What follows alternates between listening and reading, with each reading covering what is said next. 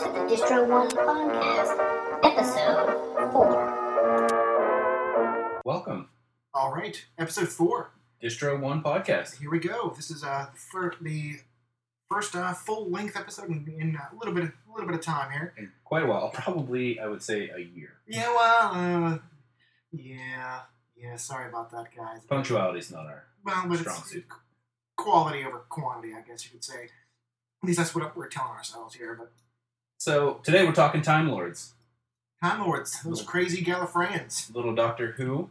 Yeah, talking about the the sheet the series in the Guinness Book of World Records for the longest running science fiction program in the world. And we're talking, of course, I get like we said, Doctor Who. Well, and one of the uh, interesting things about Doctor Who that uh, a lot of people probably don't know is that uh, there's a lot of missing episodes out there. Actually, um, in the first six seasons, I think uh, of the there was 253 episodes. Yeah, something like that. and uh, there were 106 of them that were missing, uh, and they've been slowly trying to uh, track them down and recreate or recreate them where they know that they're they're gone forever. Yeah. Uh, the BBC was going through and cleaning out a bunch of their old storage back in the back in the 60s and 70s to make room for new programming.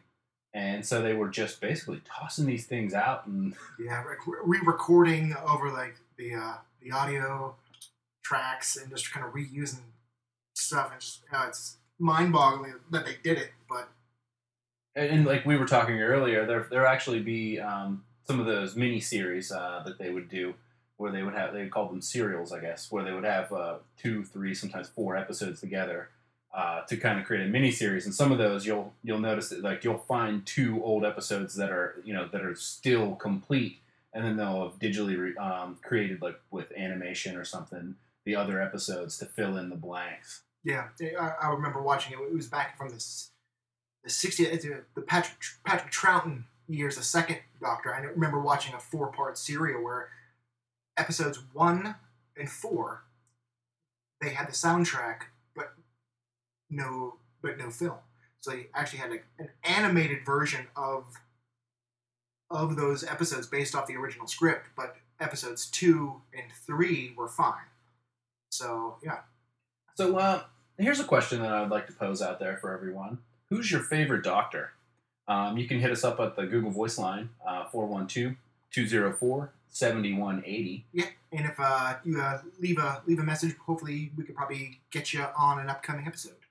And uh, I mean, and while we're talking about favorite doctors, uh, Fronz, let's talk about your favorite Well, doctor. well, I think I think I may have to split it up. I think with the relaunch of the series in 2005, it's going to be cliche, but I love David Tennant. I thought he was a, his portrayal of the Doctor was one of the best that I've seen throughout the whole 11 actors that have done it. I thought he had a nice a nice portrayal. He had that little bit of darkness to him, but he had that kind of fun-loving, kind of eccentric vibe to him. And if- you're going back to the classics, you want to say Tom Baker. I mean, you really want to say, you know, the scarf, eh, you know, as people say. But I mean, I liked Patrick Troughton, the second Doctor. But I also I, I had to give out an honorable mention to Peter Davidson, which was the fifth Doctor, who took uh, who uh, took up the mantle after Tom Baker's, uh, I guess, still record seven year portrayal of the Doctor. That was kind of a big event when Tom Baker left. So Well, if we're breaking it up between uh, old series and new series, uh, new series, I'm uh, I'm all about Christopher Eccleston. I think that Yeah. uh, he did a great job of revitalizing the role, um, making it exciting for the for viewers to like come back into, um, making it so that it wasn't too dorky. Uh, and I say that in the, the best possible way, uh, being a uh, dork myself. Um, I think he just had he had this really um, comedic energy, this childlike energy that he brought to that role, and it was very fun to just watch him uh, in these adventures. Uh, but if we're gonna if we're gonna go throwback, then uh, I am totally a Tom Baker fan. Uh, fond childhood memories of uh, my I, I lived next door to my uncles, So, uh, and I wasn't allowed to stay up late enough to watch Doctor Who because it was on uh, after my bedtime. So after my parents would go to sleep, I would sneak down to my and visit with my uncles, and we would watch. We would watch Doctor Who in the you know at night. Sometimes it would come on at like eleven thirty or midnight or whatever um, on what was it PBS. Yeah. Yeah, PBS. Yeah, that was, that's right. And a fun fun fact about uh, Tom Baker and his his infamous scarf. I guess the story goes. I'm not sure if people are aware. There, the I guess it's the seamstress. The woman was working for the costume department of the BBC, and someone got her a bunch of yarn to pretty much say, "Well, here, make make a scarf," or like, and she didn't use some of it; she used all of it, and so therefore that's where it became the 16 foot, I think, scarf that Tom Baker was more than willing to, to wear. and he loved it. From what I from what I remember of the story, is like I guess they just brought her like this garbage bag of yarn and like, hey, we need a scarf. Here's a bunch of yarn. Uh, and she rolled. She went with it, and Tom Baker, he was like, ah, I love it. Yeah, yeah, yeah. He didn't. Yeah, he thought it was great, so he just decided to wear it. And you could even you could even see in those classic series where he has it draped around his neck like twice, and it was still hitting the floor. And he's a tall dude. Yeah, he, he's, He's- no no he's short guy. guy. Yeah. So that little little fun fact about the, the Tom Baker's classic scarf. Um, But uh, with the doctors, who's who would you say would be your favorite companion? Ooh, the companions. Yes. Uh, being being a science fiction freak, really loving that. I have to I have to say K nine. I thought he was. I thought cool. I thought he was like well it or well, he. He's got he had a male voice. He say he. He but just playing off of Tom Baker was great because he was such that that kind of almost snarky kind of just he didn't put up with any of his crap. It's like if as much as like a robot dog could. And he had just the laser nose, and it was just he was a good companion. Of course, but of course, big. I'm always was a big Sarah Jane Yeah. fan. You have to give it up to Sarah Jane. And, and another fun fact: a lot of fans tie K9 and Sarah Jane together because you know K9 and Company and some of the spin-off stuff and all that.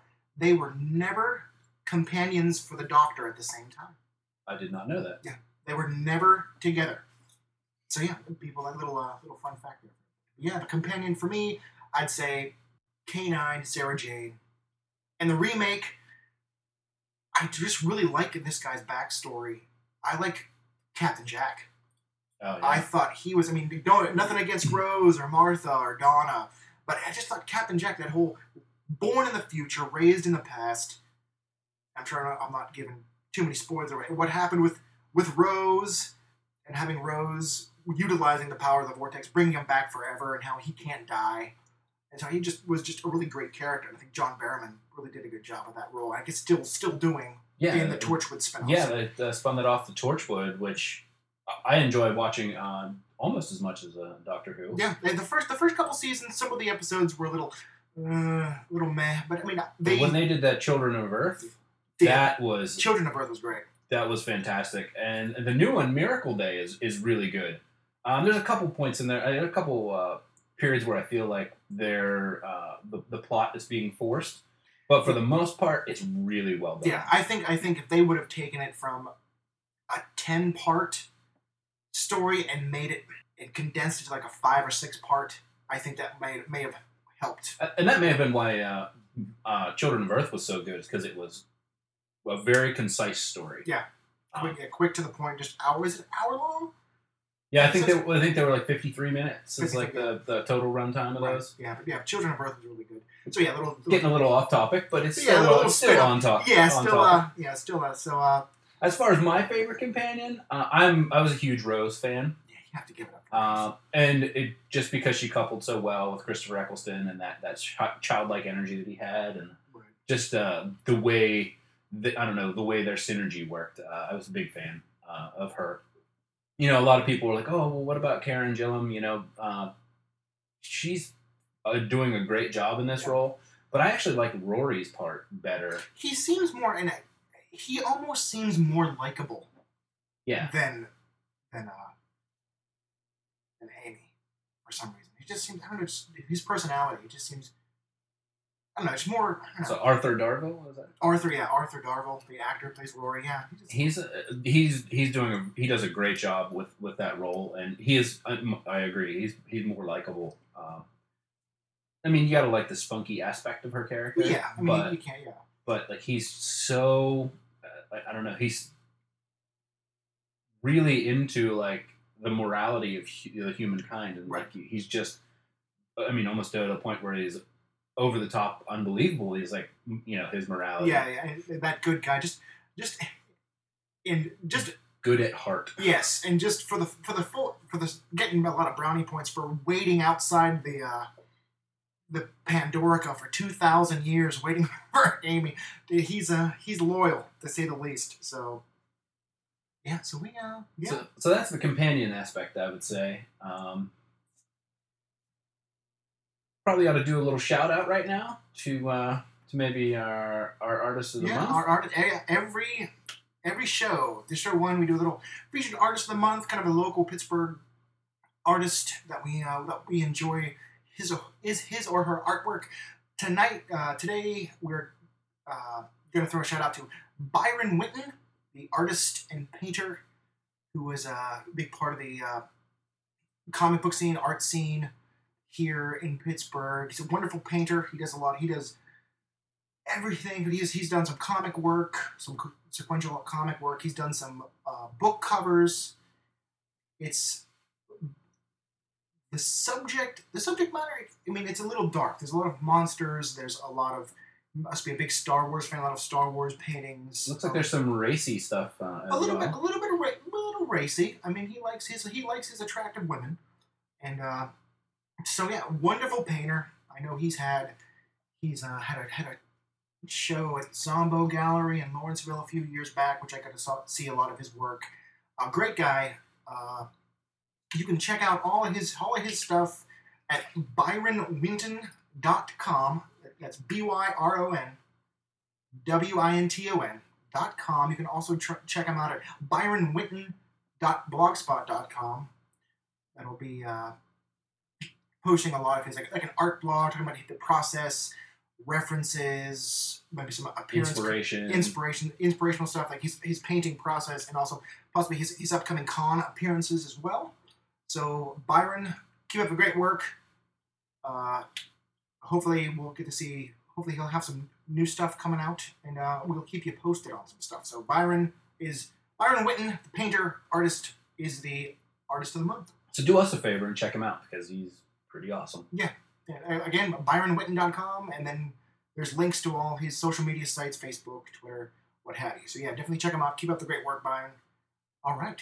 Well, back to our Doctor Who discussion. One of the things that I think they've done very, very well with uh, with Doctor Who is they've made the episodes for the most part, unless it's like a, unless it's like a uh, you know they do uh, two part. a two parter, or they want to create some sense of cliffhanger. They leave you know to leave you hanging. Like they're they're just kind of bite sized. Like they're all encompassed. It's Yeah. you get a full story from beginning to end every time you watch an episode, and I think that I think that fits well um, with the busy lifestyle that a lot of people have today. Yeah. Like I like great stories, but I don't have a lot of time to sit and watch television. Right. So for me to be able to sit down and in 43 to 50 minutes get an entire story that uh, that doesn't feel forced, that, that, that flows really well, um, hits all of the hits all the po- uh, plot points, and has good character development.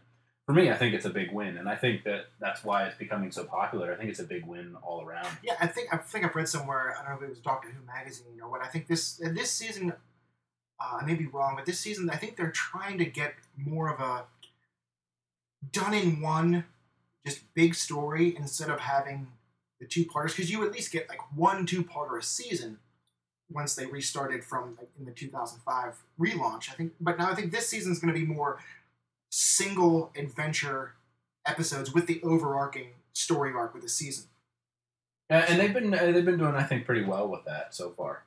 So uh, we and the speaking of Doctor, the new season is upon us. We are three three episodes in. How are you? Uh, how are you liking this new season? Well, I'm not gonna I'm not gonna give any spoilers since it is really just three episodes in. But I will say this: I I am enjoying um, I'm enjoying it very well. Uh, I feel like they've given Amy an even darker sort of side. Like she seems a little bit more aggressive even than in uh, than in the past. And um, so I'm looking forward to see where they go with that. Right. And I feel like they might be ready to transition uh, companions. I Uh, It, it feels it's it's got that feel to it. Not not to be too much of a spoiler. They haven't Yeah. they haven't done anything or anything. It just feels that way. Yeah, and, and they're kind of establishing, at least to me, in the new series, is like you know, you know, Rory and Amy, you know, they're you know living living in England, having lives. You know, Rory's a nurse. Not really sure what Amy's doing right now, but I mean, with Rory working at the hospital, they kind of have two different lives where they have their normal, you know, young married couple life. And then whenever the TARDIS shows up, they you know they're jumping in the blue box and they're going off and having adventures. They have like the Doctor life.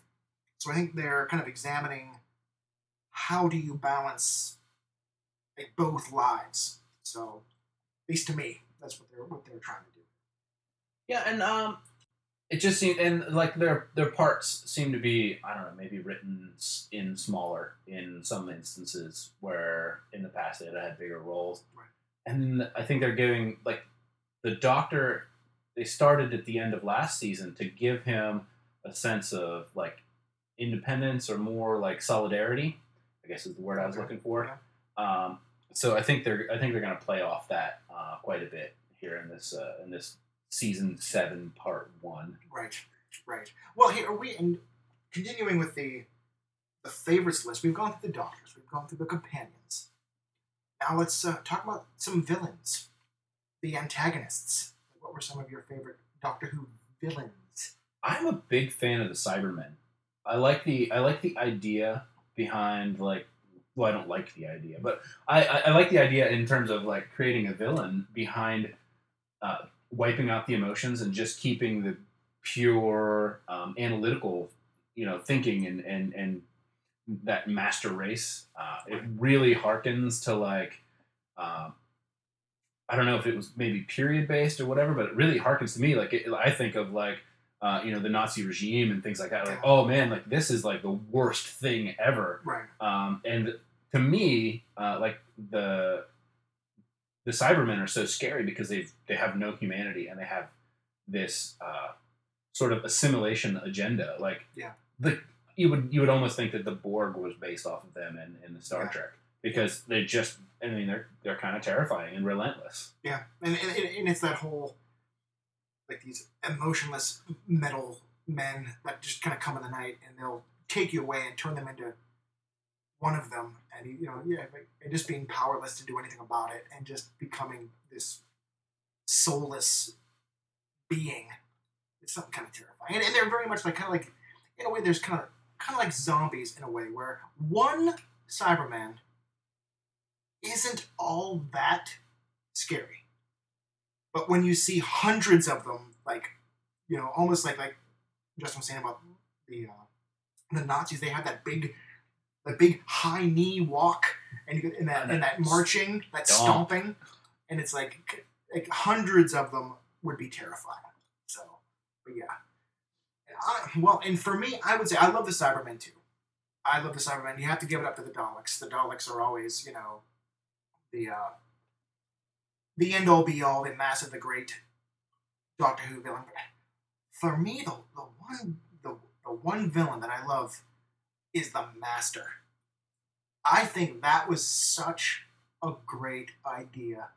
Is if you're gonna have a guy who can match wits with the Doctor, of course he's going to be another Time Lord. Well, and that like that run that they did with the Master made me like David Tennant, like as the Doctor. Yeah. Initially, I was a little like, eh, I I like him. uh, He, he's doing a great job with the role. Uh, but when they pitted him against the Master, I was just, wow, the this this is what he can do. Like he brings this to the table. and He he nailed that. Yeah, and it, it was a another fun fact too. When the uh, producers and writers for Doctor Who back in the seventies, they wanted you know essentially that whole idea of the Master's Moriarty to the Doctor's Sherlock Holmes, and essentially they gave him the name Master because it denotes an academic title. Just like you go, you get your PhD, you're a doctor, you can go get a master's degree. So it's the doctor and the master. So and plus, just having a villain that I mean, is pretty much could be potentially as old, if not, I think maybe a little younger than the Doctor, but still have all the knowledge and the experience and seeing from from the third season of the remake can operate the TARDIS just as well. And I mean, and Yeah. what he can do and what he can do. I mean, he is. I mean, then then coming back with the end of time and the end of time, like the two parter with David Tennant's last. Here's because here's the thing with the Master. He comes back in this third season, kidnaps the TARDIS, takes over the world, and then not to spoil. I know You're not going to spoil yeah, it. it's, it's been years. Like, he dies, and and it's such a middle finger to the Doctor. We're just like I'm telling him to regenerate. He's not going to regenerate as a as a middle finger to him. Like no, I'm not doing what you say, and he dies. Couple, couple like a whole season. You know they, they go by. He comes back to life and takes over the world again. It's like he doesn't miss a doesn't miss a beat. You know, yeah, he's got that whole you know regen like the resurrection thing didn't go quite right. Who cares? I'm taking over the world again. But they did such a great job with uh, making it so that he was a big planner. Like he really analyzed things and planned and created these long-term goals that paid off, you know, in dividends later on. And it was just really great to get that far into the story to see those things that that were happening in the beginning sort of unfold. Yeah, yeah. It was also it was also kind of a nice tip of the cap in a way, because when you saw him in the in, in, in season three, he was that sharp dressed, like tailored suit, you know. And but as that season finale went on, you see more five o'clock shadow. He's a little bit more haggard. As the madness starts to overtake him, and then he dies, but he comes back and he has that hood. You know, he's got that, that kind of like that hooded sweatshirt on, he's got a hoodie on. a hoodie on essentially, and that takes place. If you're uh, people that watch the classic series, you have uh, when the first act, Robert Delgado's character in the '70s, he dies, but he kind of comes back to life as like this disfigured, ugly, just like fiendish kind of creature in this hood. Yeah, If you wa- if you watch the the Keeper of Traken and some other episodes from the classic series, so it was kind of almost, I'm not sure if they did it on purpose, but it was nice to see like that hood come back as when the Master returned, and he wasn't quite right because you know the whole regeneration, him feeding off a life force and all this. But yeah, that was good, and I could go on and on, but I'm just saying. What, what do you think they're going to do about uh, the Doctor being on his last regeneration? How are they going to address it? Yeah, that? see, that's that's another thing though too. I mean, I'm sure um, a lot of big hardcore Doctor Who fans realize that uh, twelve is all you get. So, in the classic series, at least, and that's why that's why the Master had so many problems in the classic series about getting new. You have twelve regenerations, and that's it. So, that's another question though too. Maybe for uh, email, maybe for the hotline. Do you think they're just going to retcon that out of this of this new series altogether? and say, well, he'll just regenerate forever, or are you, uh, or are they going to bring up this is his last regeneration? Like after this, I guess you would say after Matt Smith. Well, and here's the thing: is I don't think this is would be his last regeneration because of how it went down with uh, in the last season. How it went down with uh, his his uh, crap with lost my train of thought with uh, Karen Gillan's uh, daughter, like Amy's daughter. Right. Uh, it's almost With like he got a freebie. Yeah, like River Song because it's one of those things. Is Matt Smith the one that River Song? Well, obviously they're married, but who's to say? And that's an interesting character. That's an interesting character. Interesting history with that too. So So I'm excited to see what they do with that because I feel like a lot of us who follow the Doctor Who are just like, what are they going to do about regeneration? What are they going to do about regeneration? And I feel like maybe they're at least giving him one more with that whole River Song Right. sort of uh, Right. thing they had going on. But like, what are they gonna do? Yeah, are they going to mention it at all? Are they not going to even bring it up? I mean, who's to say? I guess that's all up to Steven Moffat. Obviously, yeah. Now, which I think I think Steven Moffat is doing a pretty interesting job. My only critique with the Steven Moffat regime, or whatever you want to call it, is it's a little dark. It's almost a little too dark. I mean, it's good, you know, because you have the last season, you have the silence, and they're stealing Amy's baby, and all the, these, you know, the Weeping Angels are featured because Steven Moffat created the Weeping Angels. So, oh, and they're yeah. terrifying. Yeah, which is one of the better new villains in the from the remake. This is they, they could be up there with the Daleks and the Cybermen and the Master and the Sontarans, and that could kind of adding his little niche to this the canon of Doctor Who. But it's a little just sometimes it's just too dark. Sometimes you just want the TARDIS to, to, to land in some random place and just have like this Zany adventure. zany adventure essentially you know like have him you know over overcome some obstacle or fight some villain and just it, it has to be just so dark all the time just come on it can be it can be fun too Well, I think they're trying to. I try. They try and balance that darkness out though with like the the little bit of humor that they introduce. I mean, just the the Doctor's character Right. um, in this particular season. Matt Smith does a great job of portraying like this sort of humor. Uh, he has a great sense of humor about things, and that I mean, and the and the way he is very physically animated. And, and the way he vocalizes his opinions about things are very similar to the way, in my opinion, the way Tom Baker would have addressed yeah some things. yeah the way the way nice little like throwback to him. yeah the way i kind of describe uh, matt Smith, if you're comparing past doctors i think he has the eccentricity of a tom baker with the arrogance of a colin baker now colin baker he was the guy with the with the multicolored i call him the doctor in the amazing technicolor dreamcoat but yeah i mean that was kind of but he was more a little colin kind of did a little bit more of a pompous a little bit more arrogant doctor and un, oddly enough, he was the only guy to ever be fired from the role, and he had the less stint. He was only like two and a half years with him, as opposed to some other doctors. But, but yeah, I would say that kind of blend, like the the quirkiness of the Tom Baker with a little bit of the arrogance of the Colin Baker. Oh, you know what else I wanted to to get in on this is I wanted uh, you had mentioned something about the lost episodes and Yeah. uh, some how they recovered some of those. I thought maybe you could bring that up because I think that's a great story. Yeah, well, that's well. I was watching. Uh, we're getting some getting some uh, old classic Doctor Who DVDs through Netflix, and we're just burning through what they had there, and watching. It was one of the. It was one of the.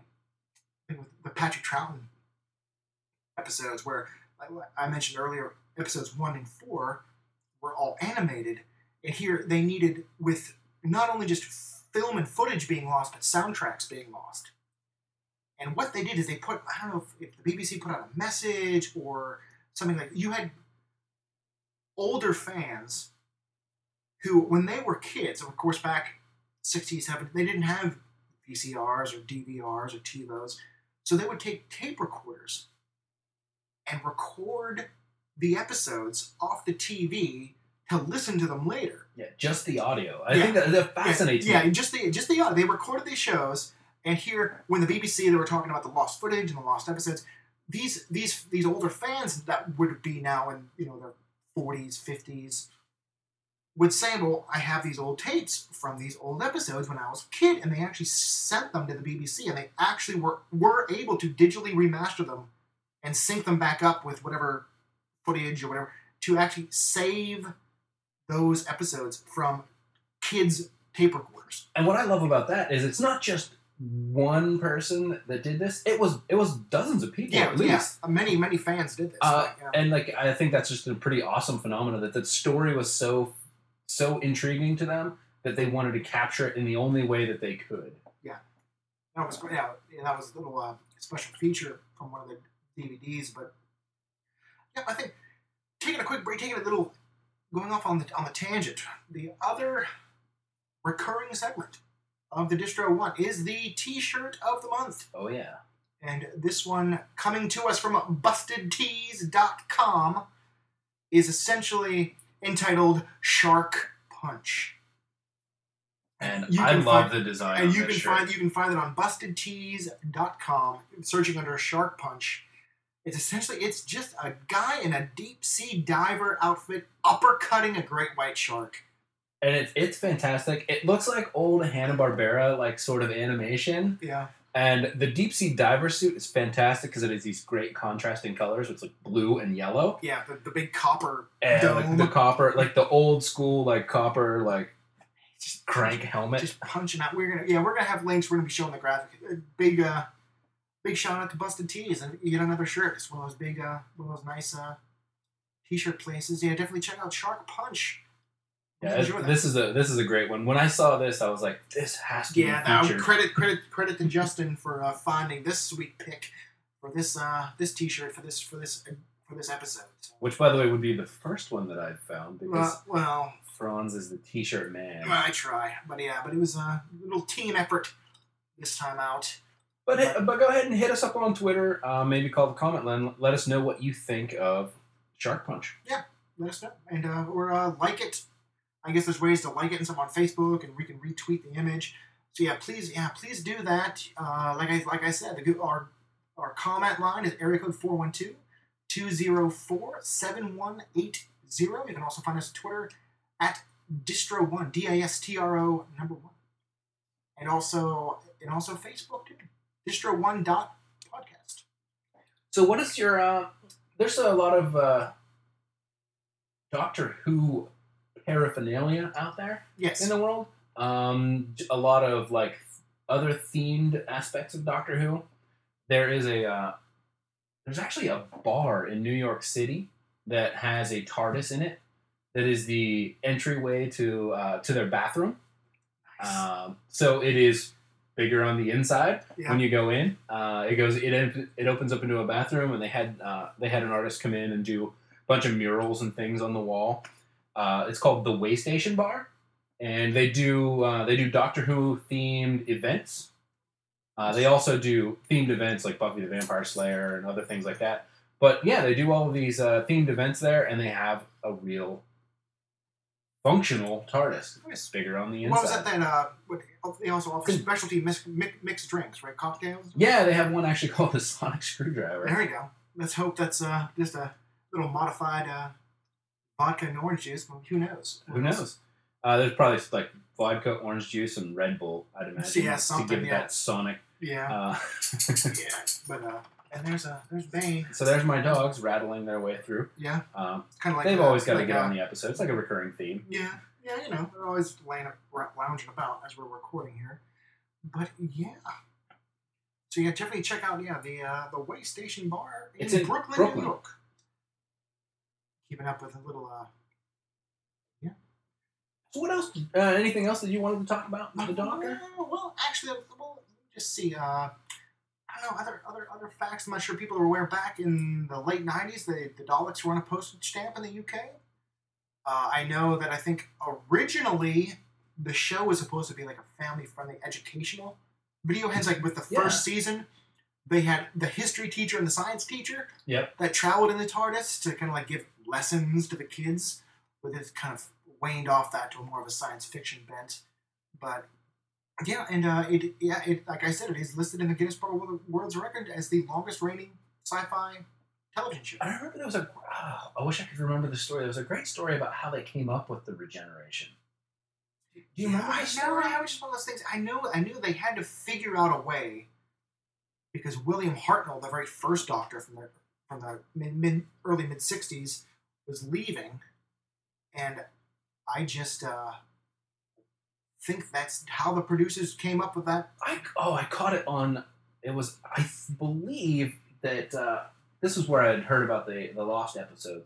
It was like a documentary, and they were talking about BBC, and it just happened to have a little segment about Doctor Who, and they you know they talked about the Tom Baker scarf and all that stuff. Um, but they were saying that at the time they had no idea how they were going to bring back the Doctor because they had just you know killed him off Yeah. and I believe there were some psychedelics involved in the uh, regeneration of the Doctor. Okay. Uh, at least during the creation of that. From I find, oh, I wish I could find that, and and you that way you could quote me on it. Yeah. But uh, I will. I'll try and get it in the show notes, uh, a link to where that was at, because that was one of the one of the most amusing things Yeah. that I had seen uh, Hmm. about it. It was an interesting piece of Whovian lore. Yeah, yeah, and, and also uh, maybe not as cool as that, but I know that during the time frame, like the the home of the Time Lords, the planet Gallifrey, was only mentioned was first mentioned in the second Doctor's run. Oh, nice. You know, Patrick Troughton. It was the first time the planet Gallifrey was mentioned by name. It was into the second Doctor, Patrick Troughton's run. The and the when they did the um, they did the end of time piece, Right. And they introduced the the Time Lords that were locked in. Yeah. Uh, they were time locked. Man, they were like and just an oppressive sort of feel about them. Yeah. Like they were, from what I gathered, like they were terrible badasses. Yeah, they, they, were, they were fairly ruthless, but you would think by that point in a time war, war changes the man, as the saying goes. So they, they just they didn't make any of them seem like good people though. Yeah. Like they just they, it was almost Yeah. like they just enjoyed going around and fiddling with time. Yeah. Um, and which was interesting because the Doctor seems to have not been uh, not be that way. He's No. he's more interested in preserving and protecting time. Right. With a few exceptions here and there, but yeah, for the most part, yeah, he didn't seem. And plus, in the end of time, that two, I think Timothy Dalton played a really good. It was kind of like as like Lord President or whatever the official title of the time, the High Council of the Time Lords. He, he did a good job at that. But yeah, Uh, and the the way they tied the drumming together with everything like that. with, with, Oh. the, with the Master, yeah, they, they did they did a good job tying stuff up together. It's just a shame that the Master's now locked in the Time War forever, and they're not gonna. Who knows if he'll ever be seen again? Well, the nice Or- thing though about that, him being locked in there, means that someone could probably unlock that. Yeah, if, if, if one of those crazy Dalek cult of Skaro guys could break through that barrier, I think somebody else could too. So he escaped. He escaped once. He can do it again. and we'll probably have another uh, Doctor Who themed episode, or at least a, maybe a short uh, micro show uh, to talk about the new season once uh, once it's had its legs on the ground for a little bit. Right. I'd hate to jump in too much to the new season right now. Right. Because a lot of people haven't even watched it yet. I mean, um, unless you're unless you're a big fan and you, you can't wait and you just you have BBC cable. Yeah. But most of us Netflixers don't watch it right away. No. but yeah, man. So that's that's what I had on my plate. That was it. I today. think, I think this is it. I think this is the uh, the Doctor Who episode. This is episode four. Uh, thanks thanks for tuning in. Again, we are uh, courtesy of Distri- Random Distribution Studios. We're uh, the Distro One podcast. You can find us on Facebook, distro1.podcast. Find us on Twitter, Distro One.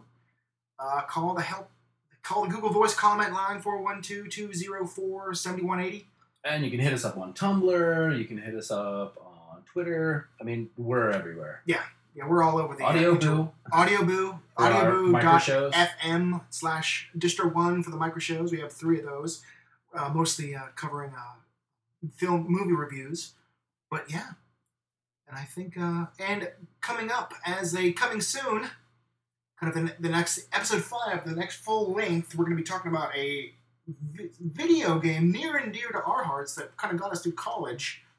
Uh, we're talking about it was known as Biohazard in Japan, but we're talking about the series. Uh, Justin, what's that series called? Resident About Resident Evil. Talking about that video game series for the next full length so. So please stay tuned for that. All right, guys. We'll see you soon.